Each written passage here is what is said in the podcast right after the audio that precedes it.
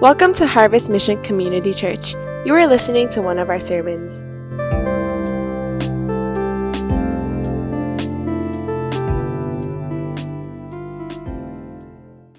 We're just excited, as you have heard, we are in this last week of our 50 days of freedom. And I don't know about you, but as you've kind of seen some pictures, and also as some of you witnessed this, past Friday, you know, it, it becomes very tiring. And I, I, I was talking to several people about this. It's because when issues constantly come up, uh, it, it, has a way of putting this weight upon you. It gets very heavy. Uh, first of all, some of you have never realized you have these issues. And so that initial shock of realizing that this is who I really am, behind all the facade, behind all the things that you have been trying to portray yourself, it can be very discombobulating. I mean, it will literally put you in a state of confusion, and you're like, what am I to do? And that takes a toll emotionally and psychologically on you. And that's why some of us have been feeling that throughout these last several weeks or even from the beginning as we've started this. Can I just encourage you? That's exactly what Satan wants you to feel is fatigue. I'm tired of this. Let's quit. Let's give up. Let's not do this anymore. Because he knows that once you start recognizing and realizing some of these things in your life, then when you step out in faith and repentance and trusting in God, that's when he knows that you can experience freedom. So we're not there yet. Some of us are just kind of breaking through some of the basic things where we realize things about ourselves. You got to lead to repentance and then to receiving the gospel, the message of grace and forgiveness, acceptance that can only come through Jesus Christ. No other gods. It's only through Jesus Christ and Jesus Christ alone. And then from there, recommitting yourself to living in this freedom. That's why it's important. For some of us, I think we're fatigued and tired because you know what these issues are. You've been struggling with this for many years. People have told you these are the things that you're struggling with. These are the things that will trip you up. And I don't know about you, but whenever someone tells me something that I know I should do, but they keep on telling me, it's kind of like nagging. And after a while, you're tired of it. You're, you're just fatigued of hearing it. That's where some of you are right now. You know these issues. This is not the first time.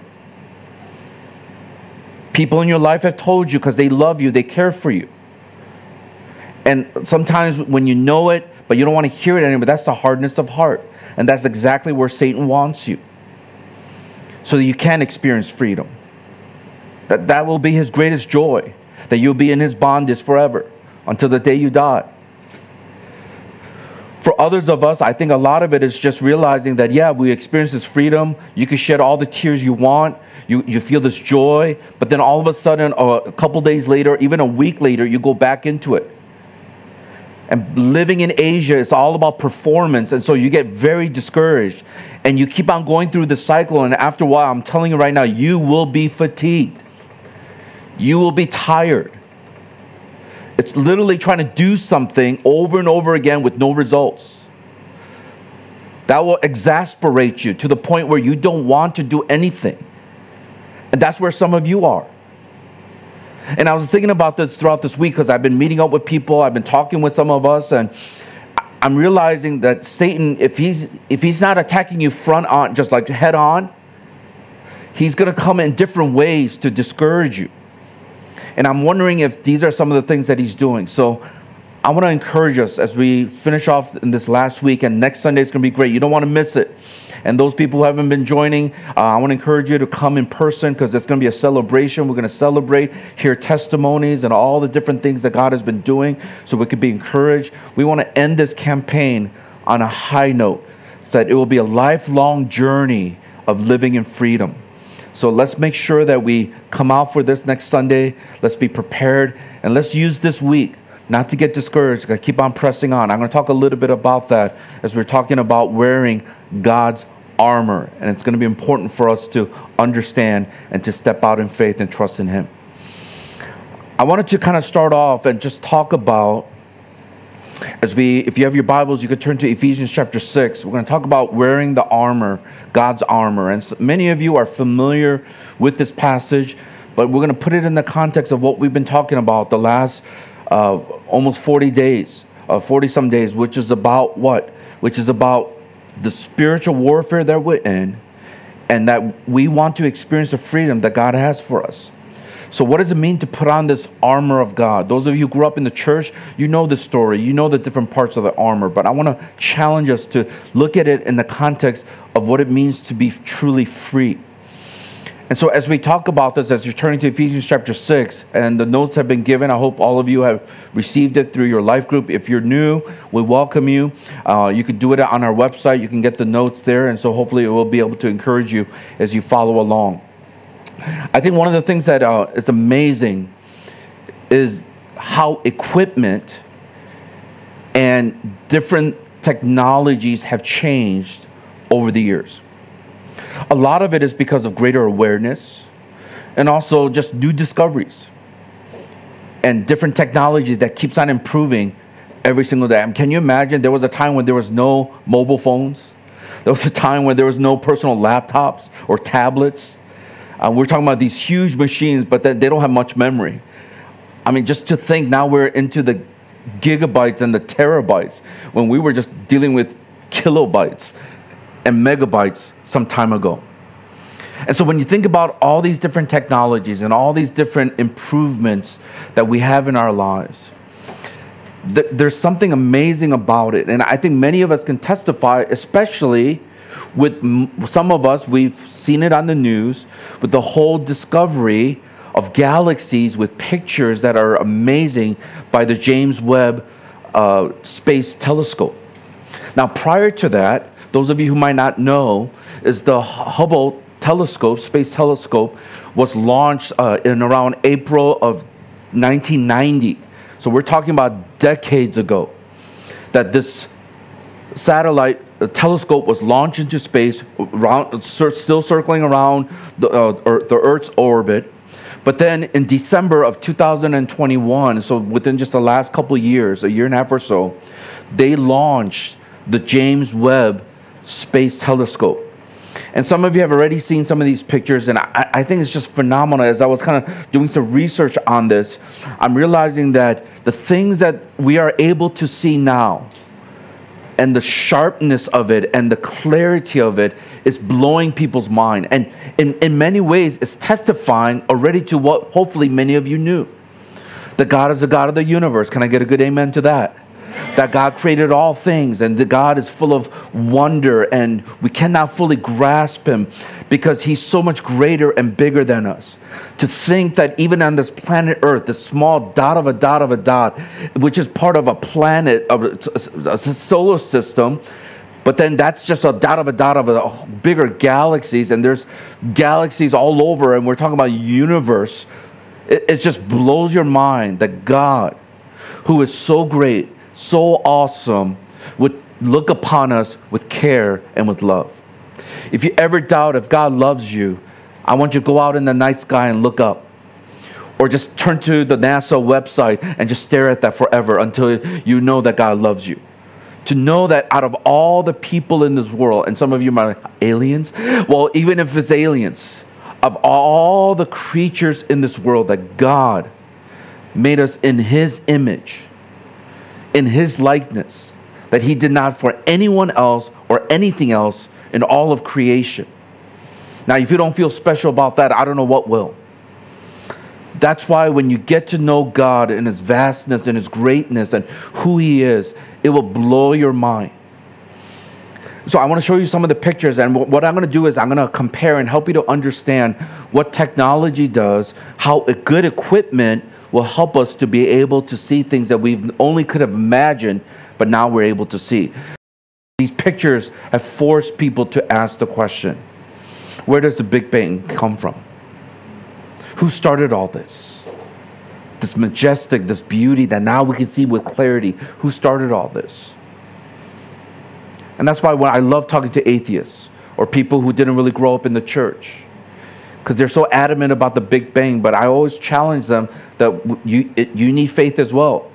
Because who started the Big Bang? And then they always brush it off and like, who knows? In the same way they say, well, where's God? Who, who, who invented God? Like, who knows? I tell them, who knows? I, I use their same answer. We both require faith because the initiator who started the earth is it Big Bang or is it God? You don't know where Big Bang started from. Well, not in Korea for sure, but you know, you don't know where it came from. And here you are cannot explain where God came from. But it's amazing how these two paths, which both require faith, because you don't know where it came from, where it got started, but the paths are different because one is leads to fatalism and no sense of purpose. Because it just seems like you're just here on this earth by accident. Or there's a God who loves you and there's a purpose in life and He has a destiny for you. And so, just like technology, I want you to listen, just like technology, as we have just seen and witnessed with our eyes, there are so many things that's constantly improving due to greater understanding of the situation and also because of better te- technology, as I mentioned. When you think about equipment for sports, uh, one of the things you'll begin to see is the evolution of the equipment. And those of us who are not really well versed in sports, you're gonna have a double whammy because I'm gonna share about American football. And so you don't know about anything about sports, you don't know anything about American football. But those of you who are familiar with American football, you realize that they have to wear equipment in order to play this game. And so what I wanted to do is I want to show you uh, just a real quick video that talks about some of the recent discoveries and understanding of the concussion issue that affects the brain and, and, and this is powerful because a lot of these athletes who played football, American football, they decided to donate their brain for research when they pass away. And when they were researching the brain, they began to discover things about their brains that are completely different from just anybody who hasn't played football. And this is what's causing a lot of alarm and concern because, once again, the frontal attack, when you come in and head on, it affects the brain in such a way that the need for better equipment, such as a helmet, is so needed. So let's just watch this really quickly, and it's going to explain a little bit of what's going on with the whole issue of concussions. Isn't that crazy? Somebody like football. But I want you to think about this for a moment. that here's a sport that you need this equipment because you know what's going to come at you in terms of the impact. And because of money, because of all these other reasons, popularity of it, they're trying to minimize the situation or they're trying to find better equipment. And the reason why I'm starting off my talk or my sermon in this way is because there are many of us in this room, we know about spiritual warfare. In fact, I would, I would like to venture to guess that some of you might not have been aware until we started the 50 days of freedom. Now, knowing this fact that we are in a spiritual warfare, the question now I have for you is what are you doing about it? Have you put on the right equipment? And even with the right equipment, the question is this Are you able to fight off the battles that many of you have faced, you are facing, and you will face in the future? And that's why I think when you know the damaging effects of something, why wouldn't you pay more attention to it? why wouldn't you try to find different ways to address it? And so when I think about the damaging effects of spiritual warfare in a person's life, I think about my life, I think about many people who are close to me, I think about some of us in, in our church here. When we think about the damaging effects, you could try to improve on all the technologies to see things more clearly, to try to help protect as much as possible. But when it comes to spiritual warfare, it's not about new technology. But in fact, it goes back to something that's very simple. I was thinking about this this weekend. I said, How much has technology helped our Christian life? You could assess the Bible, you could, you could have access to the Bible at any time, it is on your phone. There was a time where you did not have that ability. You had to bring your own Bible. You had to open it up, you had to read it. Oh, there goes Pastor Seth again. When I was young, all that kind of stuff. That's not what I'm trying to communicate here. I'm not saying back then was much better. I think it's great to have it on the phone. But something about having access 24 7, sometimes it hinders us from doing the very thing that we ought to, which is simply read the Bible. There are more web pages and websites of a plethora of information that we can obtain in a second. But we have become more Bible literate and less theologically grounded than all the previous generations before. So just because you improve on technology or you try to improve on some kind of equipment doesn't necessarily equate to better protection and avoiding some of the damaging effects on your spiritual life. This is the reason why today I want to talk about not only God's armor, but we'll notice towards the end of the passage that he talks about a weapon that we have that we oftentimes do not utilize to the extent that we should so that we can overcome the spiritual warfare that we're facing on a daily basis. So, therefore, as we are starting the seventh week, and we're going to conclude next Sunday with the celebration of this 50 days of freedom, I just want to make sure that we finish off well. Those of us that I addressed earlier, if you're fatigued, if you're discouraged, if you feel like, well, this, you're getting cynical, whatever the reason for you, I want to challenge you to understand that is a sign that you are being spiritually attacked and until you can face the truth and the truth will not it will set you free but it will not cause you then to act upon it because you can know the truth and still be in bondage you got to respond in obedience to God so let me give us the one thing as we talk about wearing God's armor. The one thing is simply this in spiritual warfare, there is no substitution for good preparation. There is no substitution for good preparation. And part of preparing is putting on the full armor of God on a daily basis. And I'm going to explain what that means putting on the full armor of God. So, there are two things I'm going to focus on when it comes to good preparation. I'm going to talk about our equipment for the battle. Secondly, I'm going to talk about the endurance in the battle when you're going through the battle and you have the equipment, but how do you endure? So we'll talk about that at the uh, latter part. So let me first talk about our equipment for the battle. You have to notice that earlier in Ephesians chapter 6, in verse 10 to 12, which we talked about in the beginning of our journey, that Paul encourages the believers to be strong and to put on God's armor. Because why? we are in a spiritual warfare, and now he repeats the same idea right here in verse 13. He says the importance of putting on God's armor. Now, let me just pause here and kind of help you to think this through a little bit. You have to remember that Satan is actively trying to work against God. So, for instance, if you are getting blessed, you're growing, there's a hunger that God has put in you for the Word of God. Some of you are wanting to reconcile and take care of things that you know you ought to to get these relationships in order. Some of you, God has been speaking to you in areas of sin and challenging you to obey, to learn how to say no to your flesh so that you can say yes to God. In this situation that we are in, you have to understand that this warfare, this battle that's going on, it's not of flesh and blood. It is not of this earth. In fact, he tells us that earlier, where it's against the principalities and the dark forces of this world. So it is spiritual in nature, not physical.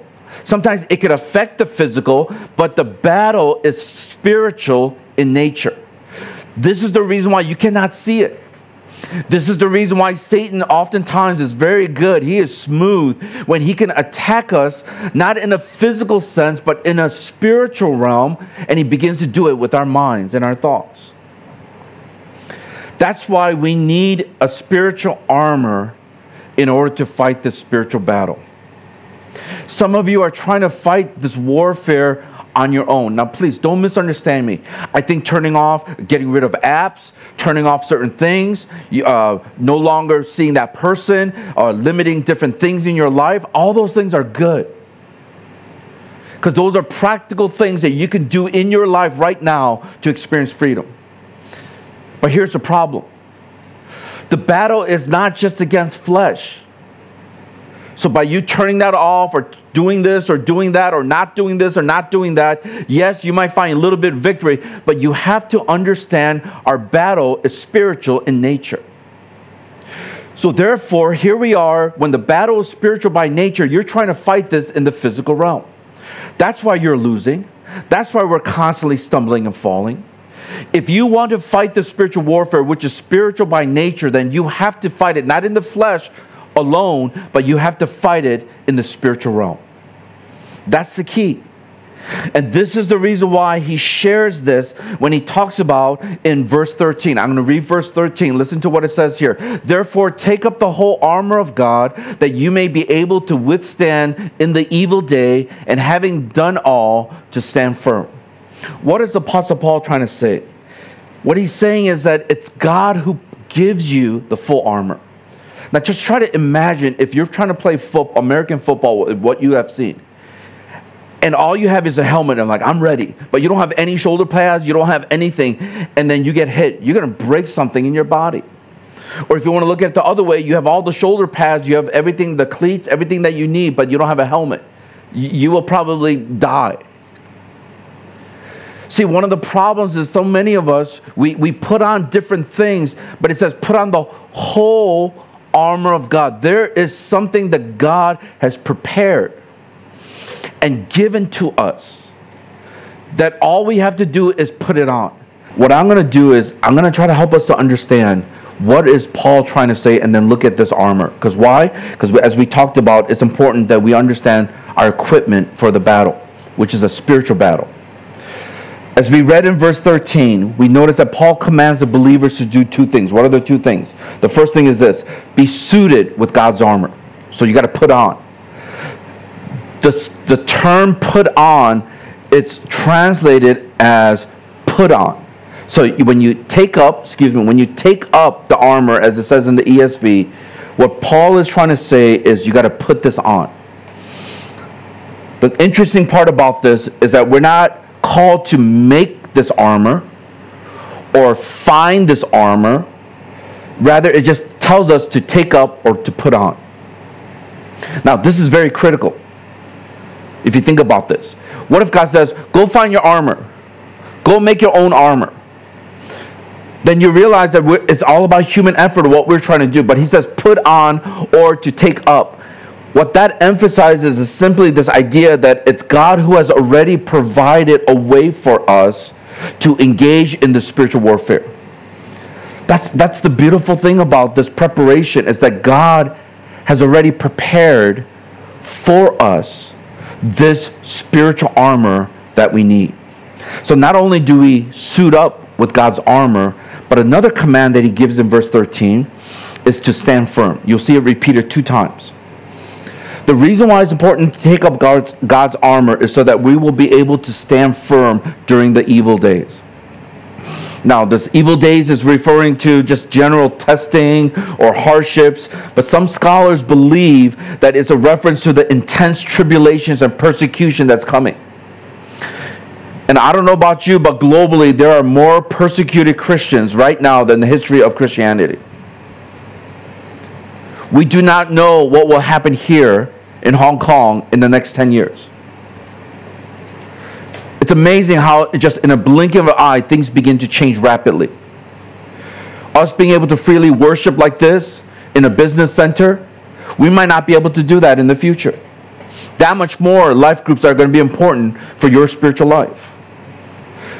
But what God knew is that there will be some increased tribulations and persecutions and hardship. So what did he do? He provided for us the spiritual armor, and this is the reason why he says to take up or to put on. You don't have to do any all you have to do is take up or put on this armor. You will also notice the word stand in verse 11 earlier that we did not read, but he mentions that. He also mentions in verse 14, as we'll see later. And what he's trying to do is, we are in this spiritual battle. If you remember the illustration that I gave you, is that because of Jesus Christ, we have literally gained back what we have lost, and this is all ours. Every single time Satan comes and he attacks you and then he lies to you and you believe it and you give in and you capitulate to all of his schemes, what you're doing is you're giving up ground. Then you are then isolated and limited to the small little space. This is how some of us live our Christian life. This is it. When already, because he died on the cross for us, we have eternal life, and all this is ours in Christ, every spiritual blessing that's in Christ. So every single time he wins, when he puts doubt in your mind, when he lies to you, you're giving up more ground that's already ours. So when he alludes to the fact, when he says stand firm, he's saying this is all ours in Christ. So stop giving up that land. Stop giving up that piece of what Christ has won victoriously. He says, stand. Because Satan's going to keep on pushing you back. So he says, stand, and don't let him do that. That's why we see in verse 13 this idea of suiting up with God's armor and also to standing firm. Now let's get into the more of the specifics as we talk about the equipment for our battle. I want to talk about the necessary preparation that was given to us so that we can stand in our ground, which is this equipment. Now, it's important to understand in verse 14 through 17, he begins to describe each part of the armor that has been provided for us. There are six components, and you need to understand each of these components. I'm not going to have time to elaborate on it because of time, so I'm just going to try to go through it as quickly as possible to talk about the importance of it in the physical realm, and I want to talk about it in the spiritual realm. Why these components of God's armor, which He has already provided and given it to us, and all we have to do is put it on. Here are the six things. The first thing is the belt, the belt of truth. And why is this important? Because the Roman soldiers, if you do some research on this, you realize because of the armor that you saw in that picture before, they had this belt which will hold their garments, and also it will be a belt in which they can hold other equipment. So it was a very important part of their equipment that they have. If you look at police officers, you'll see them wearing this belt because that's where they have the handcuffs, that's why they have the baton, that's where they put the gun, that's, they have the mace, they have all the stuff. It is like this belt that holds the whole uniform together. And why is this important for believers? Is because we know that Satan is a liar. He hates the truth. He distorts the truth. And the only way we're going to be able to defeat him is with the truth. That's why he says this belt is so important the belt of truth. You got to know the truth. Some of us, you've been going to church all your life, and many of you do not know the truth. This is what happens when you grow up in the church and you just attend church. It's just the religious things that you do, or you just go because your parents told you to go. But now, as you are in college as well as away from home, and you're in college, some of us, we are single adults and we are kind of living our own separate lives. And now you realize the temptations and the different things that you are facing in your life right now, and your Christianity that you grew up with is not strong enough to be able to withstand some of the onslaught of the evil one. That's why you know how many college students, when they thought they were uh, they were youth group presidents, they were worship leaders, they were Bible study leaders, they were like the talk of the town in their youth group. But they go to college or university, and guess what happens? They fall away. Because it was all about the external things of what they did. They did not internalize the gospel. If you don't believe me, look at some of your friends who you grew up with in the church see where they are apart from the grace of God, unless they found a good church and a good fellowship. Many of them have probably drifted away. That should make you humble. Why in the world did God bring you to Hong Kong and then have us have you get introduced to our church? Where we focus on discipleship, where we focus on life transformation, obedience to Christ. You have this community that many of your friends do not. So you should be thankful to think about what God has provided for you, not because you're better than any of your friends, but because of His grace, that you don't deserve anything, but God decided to extend His grace. Don't get me wrong, I'm not saying certain churches are not good or they're not doing this or that. But many of us have not been confronted with some of these truths in their lives, and your friends who haven't been confronted with some of these things, they're just living their own life where they couldn't drink or smoke or do all this stuff, be in a relationship when they were at home, but now they're away from home. And so they find this newfound freedom, which is not really freedom. In fact, it's pretty much a life of bondage. Some of you are like, How do you know this, Pastor? Well, let me exp- explain it this way. Whenever I meet people and they go, Man, Christianity is like you're like enslaved. You have to try to, you can't do this, you can't do that. I always chuckle and laugh and I said, You know what? Tell me anyone who's addicted to pornography, anyone who's addicted to drugs, anyone who's addicted to sex, anyone anyone who's addicted to alcohol and tell them to stop. Now you tell me who's in bondage. When you are able to say no to some of these things that feed into our flesh, that is not slavery. In fact, that is freedom. That you have the freedom to say no.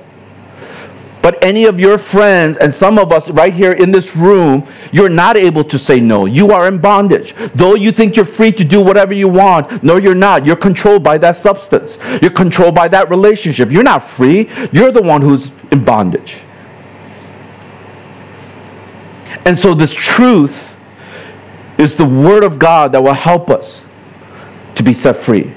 The next uh, component we see is the uh, breastplate it, it, you have to understand, it was normally consisted of this uh, armor, but it was overlaid with leather. And the reason why is it's supposed to protect the chest, so it's like a double layer. And so this breastplate of righteousness is about it's not about our justification before God, the righteousness that is like only Christ can give, but it's the practical righteousness. Now think about this for a moment. Why is the breastplate needed and why is it so important in a war? Because there's a what? There's a vital organ called the heart. And when you stop the pumping of the heart, you put an arrow through it or a gunshot through it, whatever it may be, you kill that person instantly. This is the reason why we have to put on this whole armor, and part of it is this breastplate which protects the heart, protects the vital organs of a person. Because when these vital organs are punctured or pierced, you will notice that it will bleed and they will die. So think about this for a moment. If Paul is not referring to this uh, breastplate of righteousness that only Christ can give unto us, what is he referring to? Because he's not talking about justification by faith. What he's talking about is righteousness that's a practical righteousness which is equated to personal holiness. Now, let me give you an example so that you could kind of understand. What happens when you live in sin and you know you're sinning? You only do two things you either rationalize and justify that it's okay, or it will kill you because of the guilt. And I've seen a lot of people rationalize whatever they're doing. I'm, I'm telling you right, we are masters of rationalization. I don't know how many counseling sessions I've been in. I'm sitting there, I'm, I'm, I'm hearing what they're trying to say to me. I'm like, wow, this person is literally rationalizing what they're doing and why they're doing it. When clearly I could pull out Bible verses to show them. I say that for the last. I just listen. Because the more they talk, the more things that they give you to later on help them to see where they're wrong. Or maybe just their lies that they believe in. So here we are as we think about this, what happens? Then if it is not towards this area of justification or rationalization, what do we do? we are overcome with guilt to the point where you don't want to do anything that deals with church, God, or anything else. Because we cannot live a discombobulated life. It's kind of like sine and cosine. There is a dissonance. And you cannot live like that. The more dissonance that you experience, the more you're going to try to rationalize it so there could be some semblance of unity in your mind and your heart. So that's why this guilt is so overwhelming. What it begins to do is you will then either stop doing it and start obeying God so you can live in peace, or you will completely push away from things of God. This is what we call falling away. So you can get rid of the dissonance. It's like a ringing in your ear constantly, that guilt that will overwhelm you. This is the reason why God is saying, I provided this for you, because this is a theological term called sanctification. What does that mean?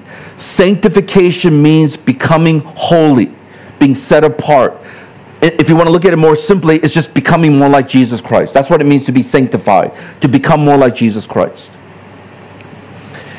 And part of putting on this armor, this breastplate of righteousness is that when you live in integrity, when you live in obedience to God, that you don't have to try to uh, rationalize sin. You don't have to face this dissonance. You could be at peace. Let me give you another example. It just popped up in my, it's not even in my notes. The Holy Spirit speaking. Hold, hold on. Let me, let me explain this way. Let's just say you cheated on an exam okay, let, me look away because some of you are like, he's looking right at me. He knows. Okay, so uh, so let, let, me look over here. Let me talk to the mountains oh, and, and over there. Let's just say some of you cheated on an exam.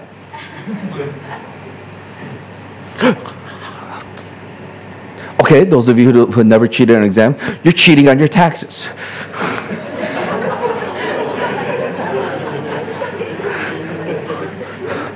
the list gets long. You're not faithfully tithing. I mean, the list gets long, okay? Let's just say. No, you know what? Let's just use tithing. I think this is a good, good example. Let's just say that you're not faithfully giving. As part of a member, you're a member, a covenant signing member in our church, and you're not faithfully giving. And we're constantly talking about offering. We're trying to encourage you, not what we want from you, but what we want for you, because greed can capture your heart and it's going to totally disrupt your Christian life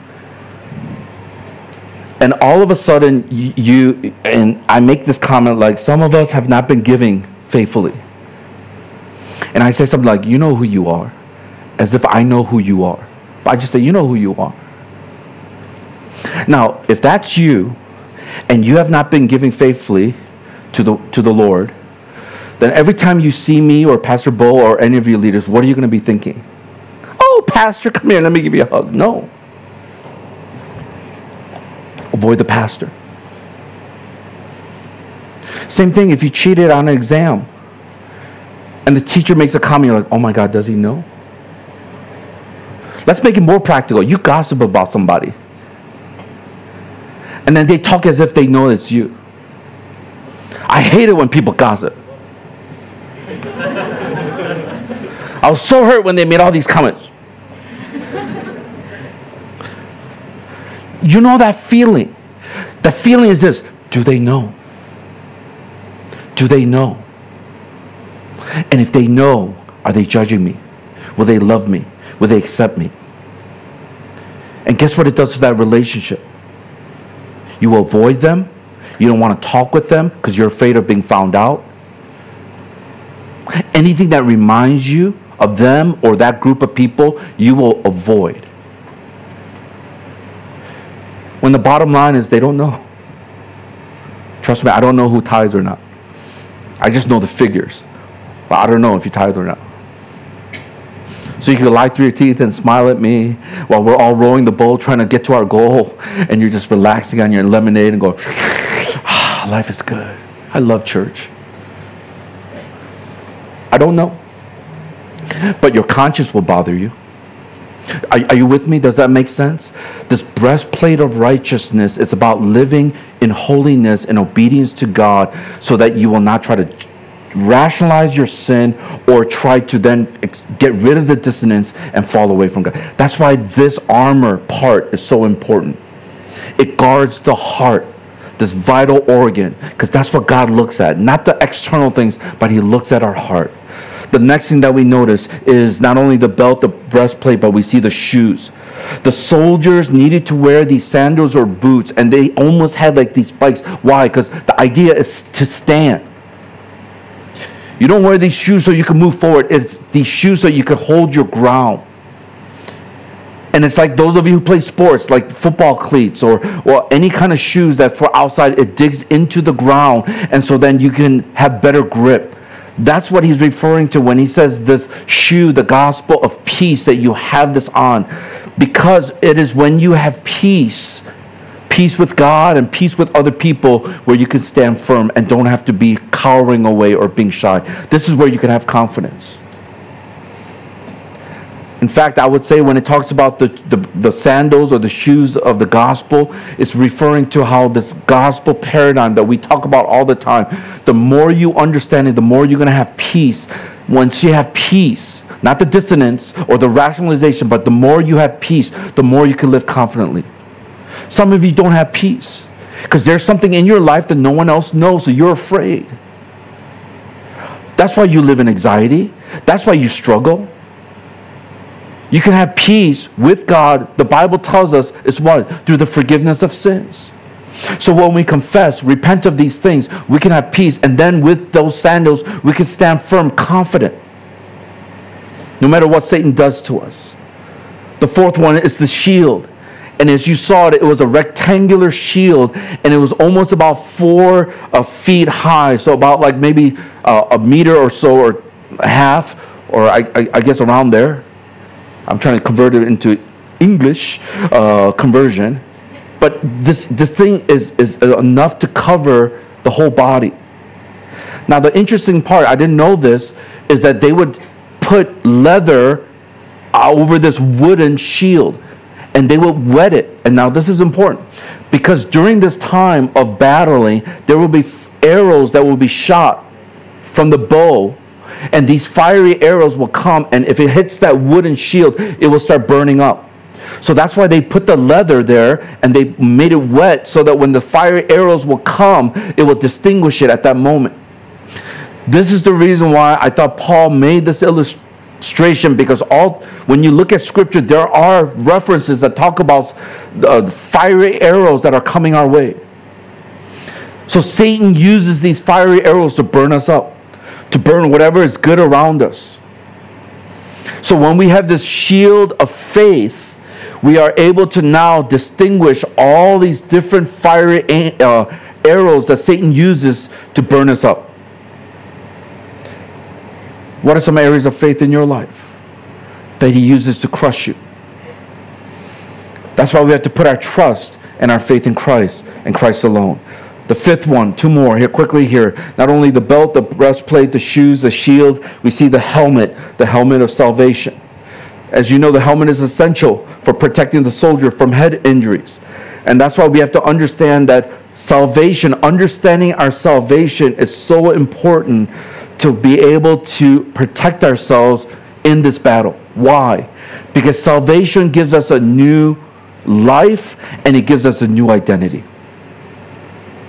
Every single time you are battling in your walk with God, let me just say this. Some of us are tempted to go back to our old identity. Some of us are struggling to go back to our old ways. But when you understand the salvation and what that means for you, your life is now dead in Christ, but now you are new. That's what baptism is all about. That when you understand that it protects your head from all these doubts and all these lies.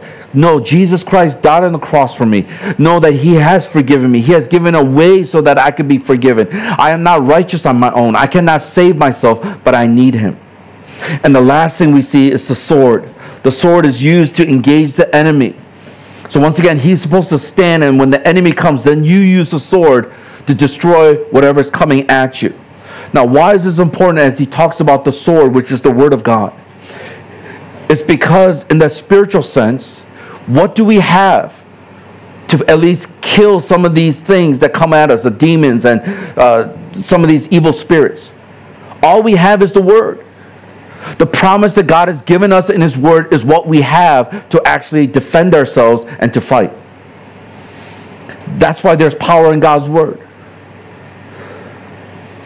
I hear stories after stories of people who go through some difficult things. They lost a, a, family member through an accident, things that are outside of their control. Some of them have been abused physically and sexually, emotionally, and they, they don't know what to do with this. But there have been times when they have saturated themselves in the Word of God, and God has brought healing through the Word. And once again, when I look at our generation, we have become such a Bible illiterate generation. It's because we have so much access to everything that we just, we're apathetic. I might have shown that video a while back of these people in closed countries where they don't have access to Bibles, but when they receive it, they're overjoyed. Why? Because they don't have access. They would tear pages of the Bible, of that one Bible that they have, and they would memorize it for that weekend. When they gather together, they'll start rotating the pages. That's why when they received this Bible, they were overwhelmed in tears and rejoicing and crying, weeping over the Word of God. We don't do that because we have access to it anytime. And so that's why sometimes increased technology and access to something causes us to be complacent and also causes us to be lazy. What would happen if we didn't have any access to the Word of God? I'm wondering if we would take every single word that comes from the Scriptures and we will begin to cherish them. That is our sword. I want to challenge us with this thought. Are you putting on the whole armor of God? Are you just putting parts? Because that's where the arrows will come and destroy you. You don't have to work for it, you don't have to make it, it's already provided for you. That's part of the preparation. All you have to do is take it on and put it on. And I want to close with this next point, which then is going to lead us in our time of response. Not only our equipment for the battle, as we talk about, there's no substitution for good preparation. The second thing is that when you are in the battle, the thing that we forget oftentimes is that it is draining. It will cause us to get discouraged, especially when Satan keeps on taking more ground. And that's why I want to talk about our endurance in the battle. Let's close with these three verses. Listen, listen to what it says in verse 18, 19, and 20 praying at all times in the Spirit with all prayer and supplication. To that end, keep alert with all perseverance, making supplication for all the saints, and also for me, that words may be given to me in opening my mouth boldly to proclaim the mystery of the gospel, for which I am ambassador in chains, that I may declare it boldly as I ought to speak. Another weapon that we have that oftentimes we do not use is prayer. Because God knew so well that when you're not connected and abiding in Christ, that you are going to struggle. You will bear no fruit, as the Bible tells us. And that's why, in order to endure and have perseverance, prayer is such a vital part. So, once again, you know this, but you don't do it. You know that prayer is powerful. He has worked many times in your life. But we don't make the investment because we trust in ourselves because prayer is really dependent dependence on god. I was talking to some people recently and I, I just been making a lot of observations. I'm more of an observer. I like to look and just kind of see human nature. And one of the things that uh, i always bring up with people especially when we're meeting and they start sharing Sometimes, uh, if, if you met with me, I, I'm not trying to pick on you, but I'm just kind of sharing it more as a general principle. When I meet with people, sometimes they will share with me some deep things or some struggles or some difficulties they're facing, whether in their life or in their family or their workplace, whatever it may be. And one of the questions I ask is Did you ask anyone to pray for you? That's one of the first questions I ask. Did you ask anyone to pray for you? during this difficult time. And I'm expecting, yeah, I, I, I, I asked my LCG, my Life Change Group member to pray for me. I asked my life group to pray for me. I asked some of my close friends to pray for me. That's what I'm expecting. But you know what I hear? They look at me almost kind of like bamboozled. They're just like, uh, no. And then to that I respond, why not? And they go, I don't know.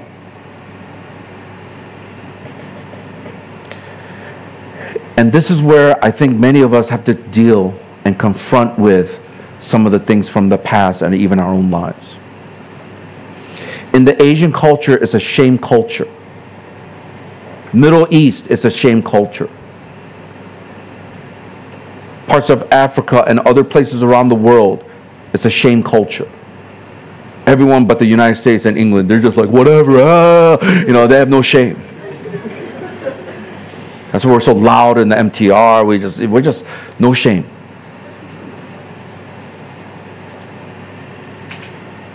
You know what happens in a shame culture?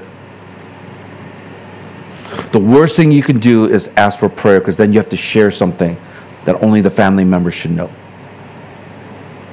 So, ever since you're young, you grew up not sharing things that you should be sharing because you cannot solve this by yourself. You need God, you need other people.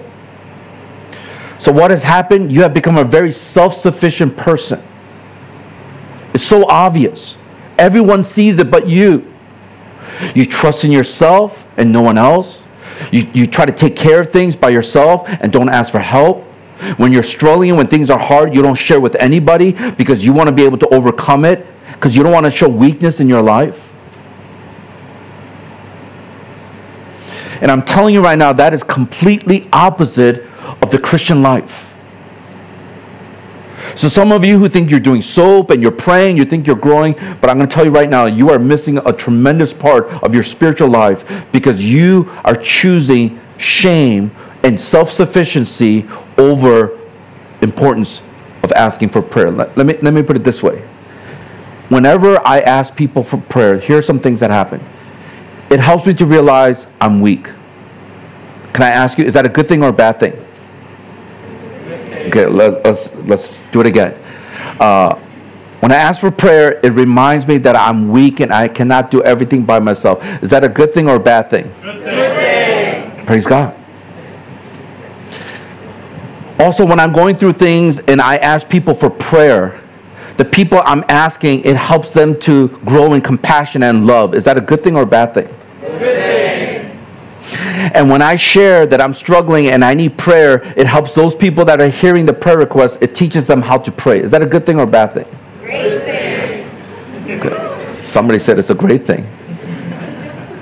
Brilliant. So think about that. It shows you that you're weak and you need God. It helps other people grow in their prayer life. It helps them to grow in traits like compassion and love. So you become a tool to help other people grow in their sanctification. So give me one reason why asking for prayer is a bad thing. Oh, they will look at me a certain way. Well, maybe that's what you need to fight because that's what Satan tells you the times I want those of you who've been in our church for some time now, I want you to think about this for a moment. Think about the times when you were in life group or prayer gathering, I don't know, just the times when we were able to just do community and there was somebody who shared and you rallied around them and you prayed for them and or you actually experienced that prayer from other people. Can I ask you? Like what did that do for the group? Didn't you guys bond closer together? Did you guys feel like you're in this together? You're like a spiritual family? So everything that points to that, it's a good thing. Satan does everything to push us back and not do it and get into our small little space and say, you know what, I'm going to try to figure this out by myself. And that is your downfall. And I'm telling you right now, because we are in this part of the world, that that's how it's reinforced over and over in your family, in this world around us, at workplace, at school the society.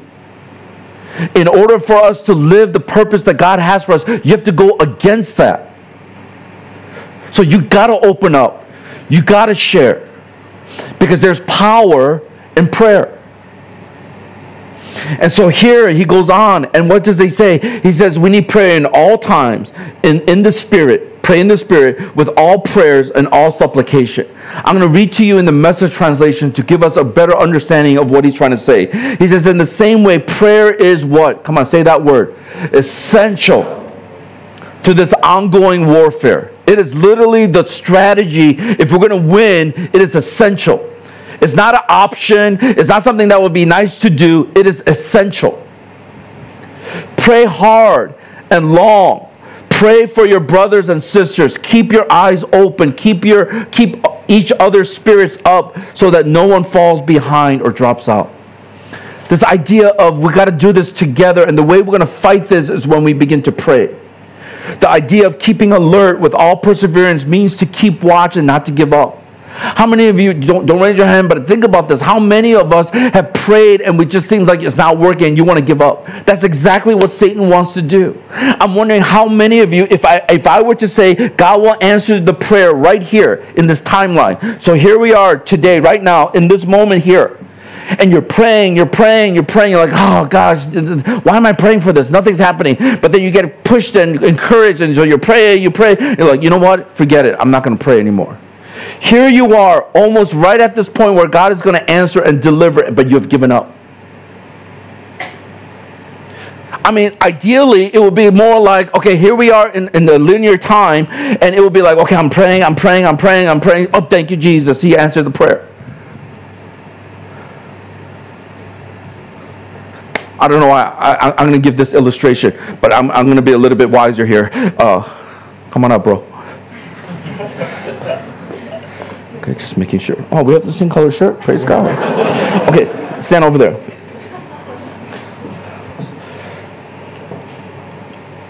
Amos, right? Okay, Amos. Sorry, I just went blank for a moment. So you're praying and you're supposed to get here. Okay, so I want you to walk really slowly. So what did Satan do? You're like, dude, man, dude. God's not going to answer your prayer. So you're then going, okay, well, no.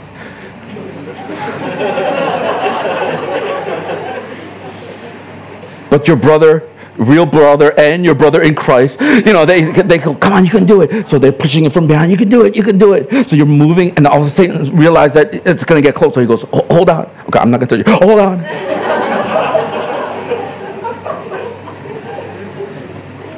Hold on. How long have you been praying? It's not, God's not answering your prayer. He might not even answer your prayer. Why are you doing it? You're wasting your time. Then what do you do?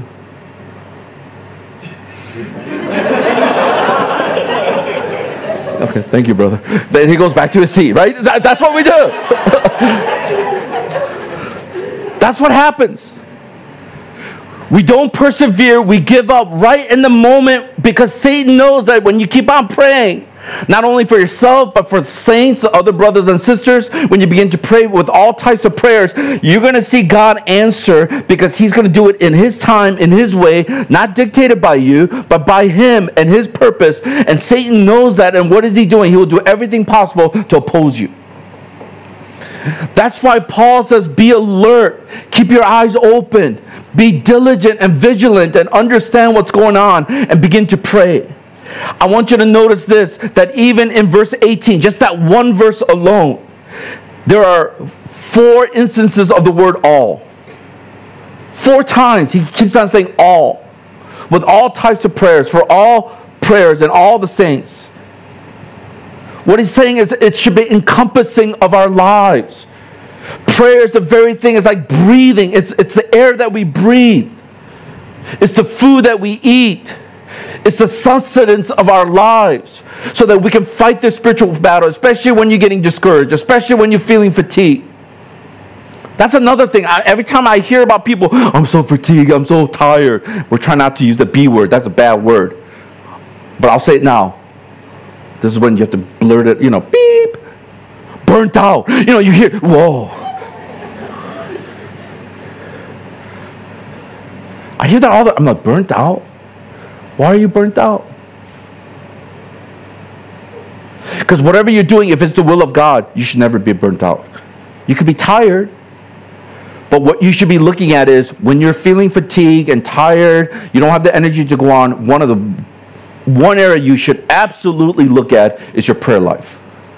To this day, of all the years I've done ministry and how tired I've been, Every single time I've been connected to God and I've been praying, and my prayer life has been deeper and stronger. Those are the times, no matter humanly speaking, everyone's like, I don't know how you do it. I don't have the strength, but God has strengthened me every single time. So, therefore, I want to flip it around and say every single time you feel fatigued or the B word or all this other stuff in your life, I'm wondering have you been in prayer? And I would venture to guess, knowing what I know and what I've experienced, you probably don't have a prayer life, or do you pray to the point of what Paul says in this perseverance? So stop complaining. Like, I will have every single compassion on you if you say, Pastor, I'm praying one hour a day, every single day. I'm praying in my MTR uh, uh, commutes. I'm praying even whenever there's the dead moments. I'm not checking my social media. I'm praying. I'm in the Spirit of God. I'm praying and depending on Him. And then you say, I'm tired and I give up. Then I will have a lot of compassion on you. But if you're complaining and you say you're tired and you're going through all this stuff, but you don't have a prayer life, there's a problem with that. That's the same thing where you go on a vacation trying to relax, but how many of you know when you go on a vacation, you come back, you need another vacation from that vacation because it's tiring? How many of you guys want to take a little break and you watch your social media or Netflix and afterwards like, oh, and you're more tired? That's not the kind of rest you need. That's not the kind of break that you need. When you're spiritually tired, when you're spiritually struggling, what you need is prayer. You should be praying. You should ask others to pray with you, pray for you. And then see if you could experience the supernatural strength and energy that only comes from God and God alone. That he talks about. This powerful dunamis power that works within me. He talks about that in the book of Ephesians. One illustration that I thought of as I was writing this, I was thinking about, do you remember the story in Exodus chapter 18? Really, or 17, a really important story. When you look at that story, it was the Amalekites were coming against the Israelite people, and then Joshua and some of the people went down in the valley to fight them. But where was Moses? Moses was up on the mountain and he was praying. And then as he was praying with his hands lifted up, what happened? His hands got tired. So then Aaron and then Hur, these two came under him, put a rock there, and they helped to lift up his hands to pray. And every single time his hand would go up, the Israelites, as he looks down, he's seeing them victorious. Every single time his hands went down, he saw them losing. I think that's one of the reasons why it's important, even as we're praying, we stretch out our hands, we're lifting up. It doesn't have this tremendous significance, but there's something about lifting up hands to surrender ourselves to God as a sign to say, I give up, Lord, I can't do this. It has to be you. To let go of things that we're holding on to and being able to say, God, it's you. That's why when you see people in our church, when we're worshiping, we're singing, we're lifting up our hands, it's not just so you can look spiritual. Oh, oh she's looking at me. Lord. This is not a sign to look spiritual. It's a sign that simply reflects your heart to say, I surrender. I give it up to you, Lord. I need you. I'm reaching out to you. And I'm reaching for that person so that they could experience the love of God. Let me close with this. This idea of the whole armor of God, the power of this is that it is a picture of Jesus. And I'll explain it with some verses later, but in the next I want you to think about this. Because the Bible tells us Jesus is what?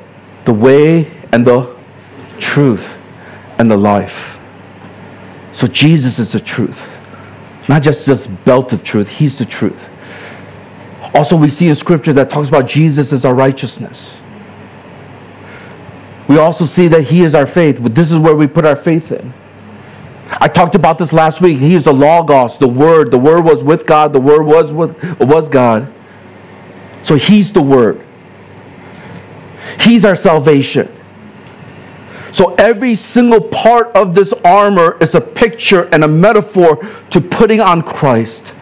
Is learning how to depend on Him and trust in Him and having love for Him and worshiping Him above all other things. That's why in a spiritual warfare, there is no substitution for good preparation. And part of that is putting on Christ. So, what does that mean in some of the next steps? Listen to what it says. First of all, is this is put on God's armor daily. What does it mean to put on God's armor daily? Let me give us some verses. Some of you, this is my encouragement to you. When you put on God's armor daily, you're thinking, okay, how do I do that? Because I don't want to come in with a Roman soldier uh, outfit and say, Hey, boss. How do you do that? Well, first of all, look at some of these verses, and this will help you. I want you to say it with me. The first verse is this it says, But what? Put on the Lord Jesus Christ and make no provision for the flesh or to gratify its desires. So, putting on the Lord Jesus Christ, what that means is simply instead of giving yourselves over to the fleshly thing, you're allowing Christ to come and to control you and lead you. Here's another verse. Listen to what it says Ephesians chapter 4, verse 24. It says, And to what? Put on the new self created after the likeness of God in true righteousness and holiness. So that means to start thinking that because you have been made new in Christ, every single morning you wake up, I'm a new creation. The old is gone, the new has come. I put on the self because of who Jesus is. The next verse you will notice here is what? It says, put on the new nature as being renewed as you learn to know your creator and become like him. So every single day as you know him more and become more like him, what do we see? We're putting on our new nature. I'm not like that. I, I was like that, but I'm not like that anymore because of Jesus. Here's the next verse. It says in Galatians 3 verse 27 New Living Translation. And all who have been united with Christ in baptism have what? Put on Christ. Like putting on new clothes. Isn't there this Chinese thing when it's Chinese New Year? What do you do? You buy new clothes. Why? Because it's a symbol. You throw away your underwear, you throw away your whatever old shirt, and then you put on new things because it's like a new year. See, Chinese people are more biblical than we thought. you put on Christ. So you have to remember and listen to how the message translation puts it. I thought this was good. Our baptism in Christ was not just washing up for your fresh start. It's kind of dip in the water. Woo! I didn't take a shower this morning, but praise God. No, it, it's not just washing up for a fresh start. It also involves dressing you in an adult faith wardrobe. Get some new clothes, which is your identity in Christ. Christ's life, the fulfillment of God's original promise. So that means that whoever Christ is, as you begin to know him more, as is clearly given in the word, as you obey and start living, that's when it means to put on Christ. So every single morning, I want to challenge us to put on Christ, to put on God's armor. Think like Christ, feel like Christ, act like Christ by his grace. So that's the first thing. Second thing is this practice abiding in Christ. We talk about this all the time. How do you abide in Christ? Well, simply you lift up prayers along the way. I'm weak, Lord. I cannot do this. I admit that I cannot, but I believe in your word. And I'm praying, I'm interceding right now, and I'm going to make a decision to follow you. And then you express things. The A, B, I, D, E. You admit, you then you begin to believe, you intercede, you decide, and then you express things. You could pray that prayer in 30 seconds. I'm wondering what will happen to you if you will begin to pray and learn how to abide on a regular basis. And the last thing is pray the abide prayer.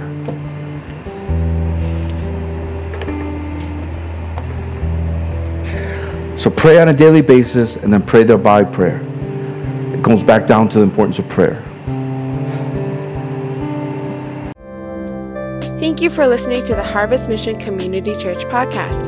For more information, visit our website at hongkong.hmcc.net.